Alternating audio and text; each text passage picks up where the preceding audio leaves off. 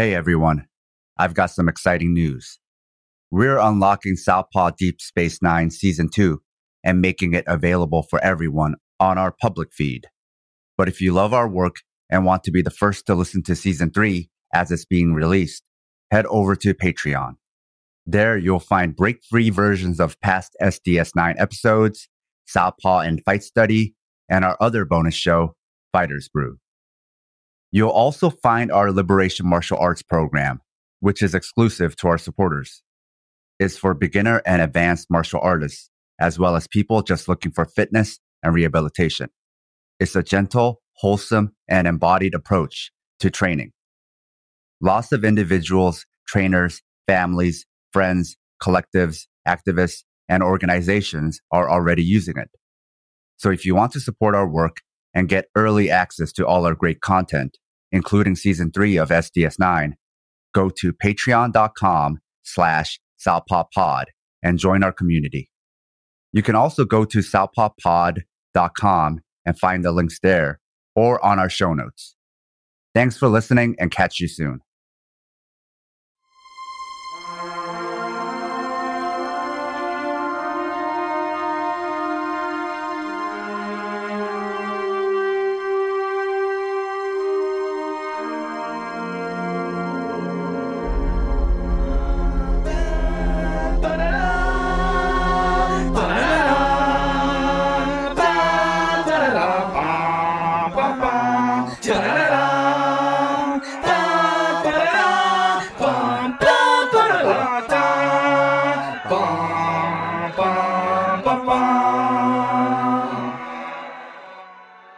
This is Southpaw Deep Space Nine Season two, where we analyze Deep Space Nine and Star Trek from a political and historical lens, episode by episode.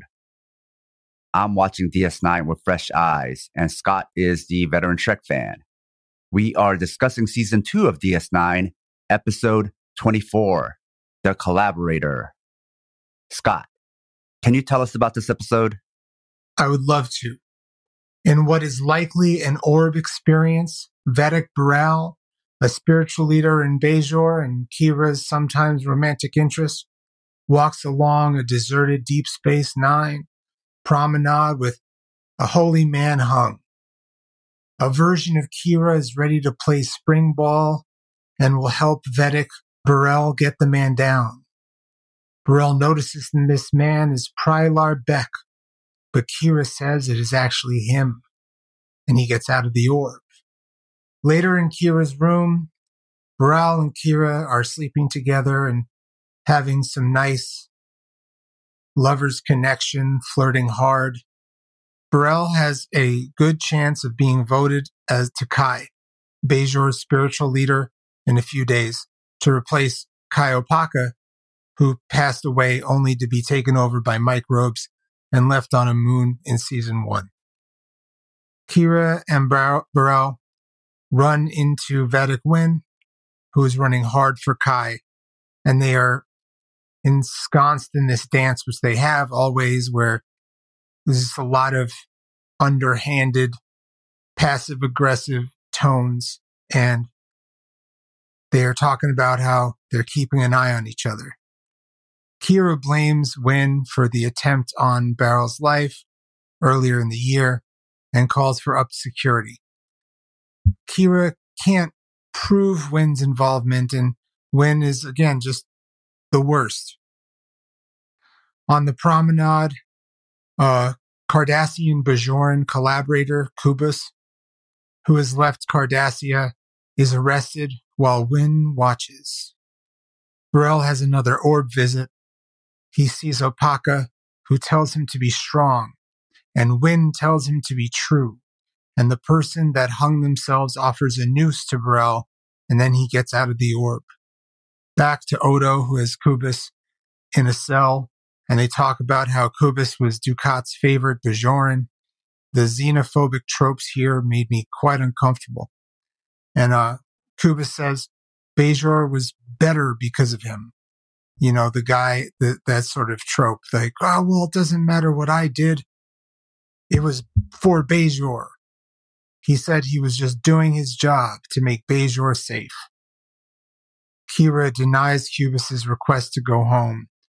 The Elvian proclamation was created by Bajor to not let collaborators come home to Bajor. And though Kubus is old and wishes to die at home on Bajor, Kira asks him point blank, "Did you sign that order that caused the death of all these Bajorans?" And he acknowledges it. She says he's lucky he got off with just exile. Winn then meets Sisko and is like, "Let's have a relationship go better. We don't, let's not be enemies." And Sisko's like, "The last time you came over, you told everybody that I was bad for Bajor, questioned my ability as an emissary, caused a lot of drama." And she's like, "Oh, well, I didn't mean it like that. What I just mean is that you're going to be a challenge, that you offer us something, an opportunity." And she says, "Hey, let's have a public meeting in where we can show how we're cool." And Sisko's like, "Well, you know, after this whole Kai thing happens, because I wouldn't want you to think that I'm, I wouldn't want people to think that I'm endorsing you. I'm not endorsing, he's not endorsing any politicians and doesn't want to do any behavior that may suggest such." Odo reports that it turns out that Kubus is going back to Bajor and Winn has given him sanctuary and amnesty. The man who killed himself in Vedek Bareil's orb vision was Bek, who worked with Kubus and was responsible for information leading to a massacre that included Kai Opaka's child. So it turns out that for sanctuary, Kubus will reveal who really was responsible for the massacre, the turncoat, Vedek Bareil. Winn wants Kira to look into it and prove Bareil's innocence or guilt. Kira meets with Kubus. He says Bareil and Bek did yell at each other once, and after that was when Bek died. Kira tries to ask Bareil and get info. He says he did nothing wrong and visited Bek the day that Bek died, and because they are both spiritual, they can't share what they spoke of. Kira tells Odo that she loves Bareil, and Odo, normally demure, makes a face. He likes her, maybe. Odo and Kira search the assembly records during the time of the massacre, and it's all been erased, something only a Vedek could do. Odo and Kira meet Quark to have Quark hack into the files and get the Vedek archives. Odo and Kira talk exactly where Bek took his life, and they lament that at one point he was a good man. And Odo says, "Even the best humanoids are capable of committing horrible things." Quark hacks into the files and sees that the files were deleted. Miles can't get to the data, but he can find out who ordered de- deletion. Bareil has another orb vision. Bek laments betrayal. He was a, it was, he has a romantic moment with Winn and is stabbed by Kira. Now, in the real world, Kira meets Bareil in his quarters. Bareil is responsible for the death order. Bareil gave the ship of forty-five Bajorans as to not allow thousands of Bajorans to die. Bareil resigns as possible Kai. Kira doesn't buy something and asks for archival access. She meets the new Kai Winn and meets Bareil. And of course, Kai Winn can no longer meet with Sisko. Hmm. After reports show that Bareil actually was not there that day that this massacre happened. The fix is in. Kai Opaka was the person who turned out to be the collaborator and had her son killed to save thousands. And Bareil was willing to not disgrace her name, even though that means leaving us with Winn. And that is not a win at all. So, in watching this, I realized one difference between the Federation and the U N or NATO or other U S alliances is that the Federation has a rule to at least try and not interfere, whereas U S alliances have no such rule. They exist to do the opposite. And the U S is notorious for never signing any international laws or agreements about non-intervention, economic sovereignty, or human rights. The U S, and most often with Israel, are the rogue nations against other U N nations and votes. Imagine the Federation if Earth had more power than all the other planets and had no rule about non-intervention. That's basically our U S-led world order. Now, we've talked about Star Trek often engaging in philosophical thought experiments. This one is about the trolley problem. Ultimately, the trolley problem is about, do you kill a few to save the many? We had the same thought experiment in Armageddon Game. The thing about the trolley problem is, though the equation remains the same, based on how you frame it, people sometimes change their answers. It's principles versus personal bias. But here's the problem with the trolley problem. You know in that equation that for sure more people will die. With the scenarios in D S nine, you don't know for sure. You hope you save more lives, but there's no control group. It's just prediction, right? It's dealing with something that hasn't happened yet. So you won't ever know. It's a gamble because we can't predict the future. It's all probabilities. But in this episode, and with Bajorans, this is where religious faith comes in. You just have to believe that it's the right thing to do. Faith without evidence. That's the thing about religions in general. That's why it's faith. For better or worse. Now, this episode was tangled and sticky. Kai Opaka's penance and decisions in battle lines now make more sense. And there's a lot of criticisms about faith and religion in this episode. Even when it comes to the quote-unquote good religious figures. This episode and the decisions made remind me of season one, episode Dax, where the truth was covered up for quote-unquote the greater good.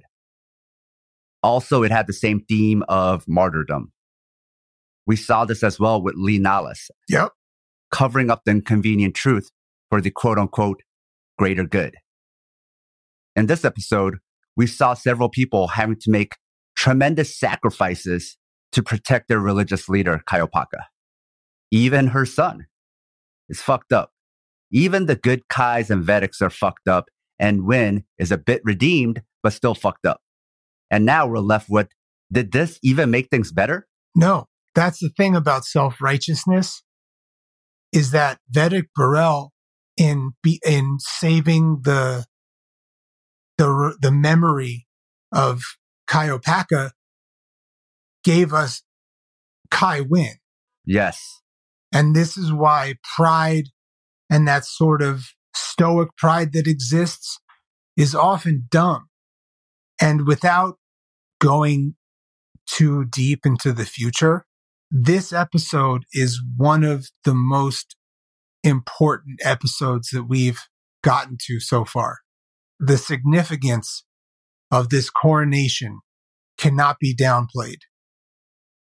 I mentioned in the Maquis episodes, the theme of the quote-unquote greater good is the M O the U S uses to not teach you about all the things we mentioned in these episodes, all the historical references and books and thoughts you should have.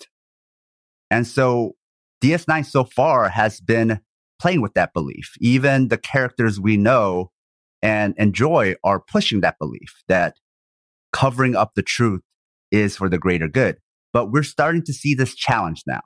And maybe to your allusion, future episodes will challenge this belief even more, that trying to do things for the greater good isn't always for the greater good, and trying to cover up the truth doesn't always result in what you're even trying to do. Scott, you've seen more of this, but without giving too much away, what are your thoughts about this episode?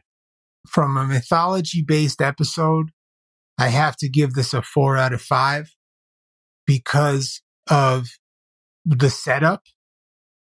The acting was good. The story was good.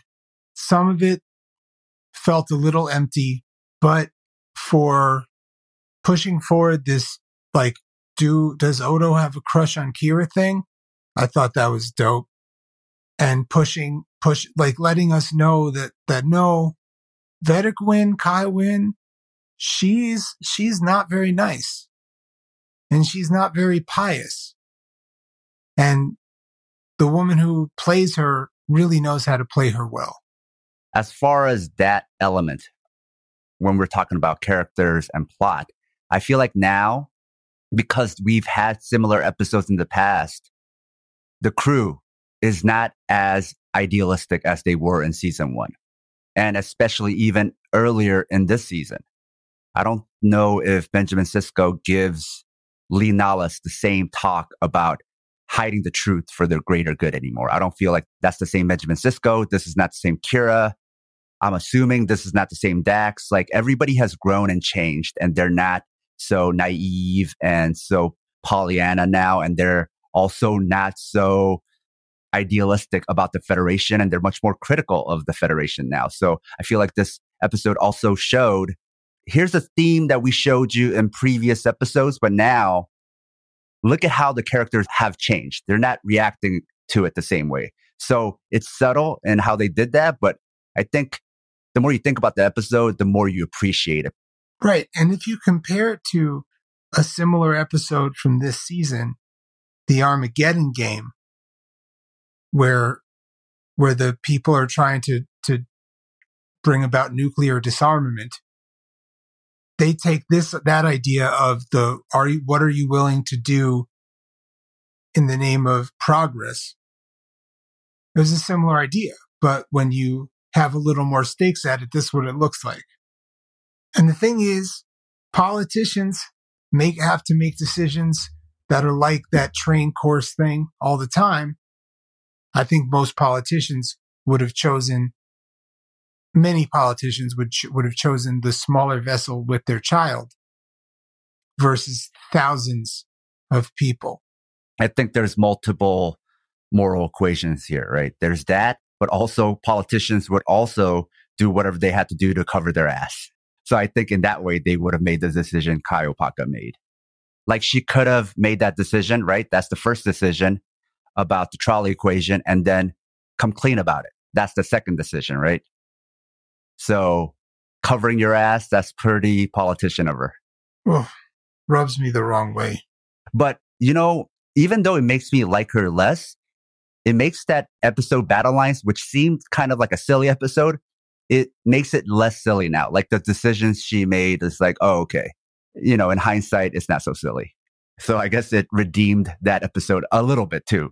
It's kind of like Winn. Redeems a little bit, but still not that much. Yeah, I'm not I'm not going to start caping for Winn anytime soon. Scott, can you tell us a bit about the next episode? Tribunal. The Maquis are back, and O'Brien is caught up in it? Cardassia? Until then... Da-da-da-da.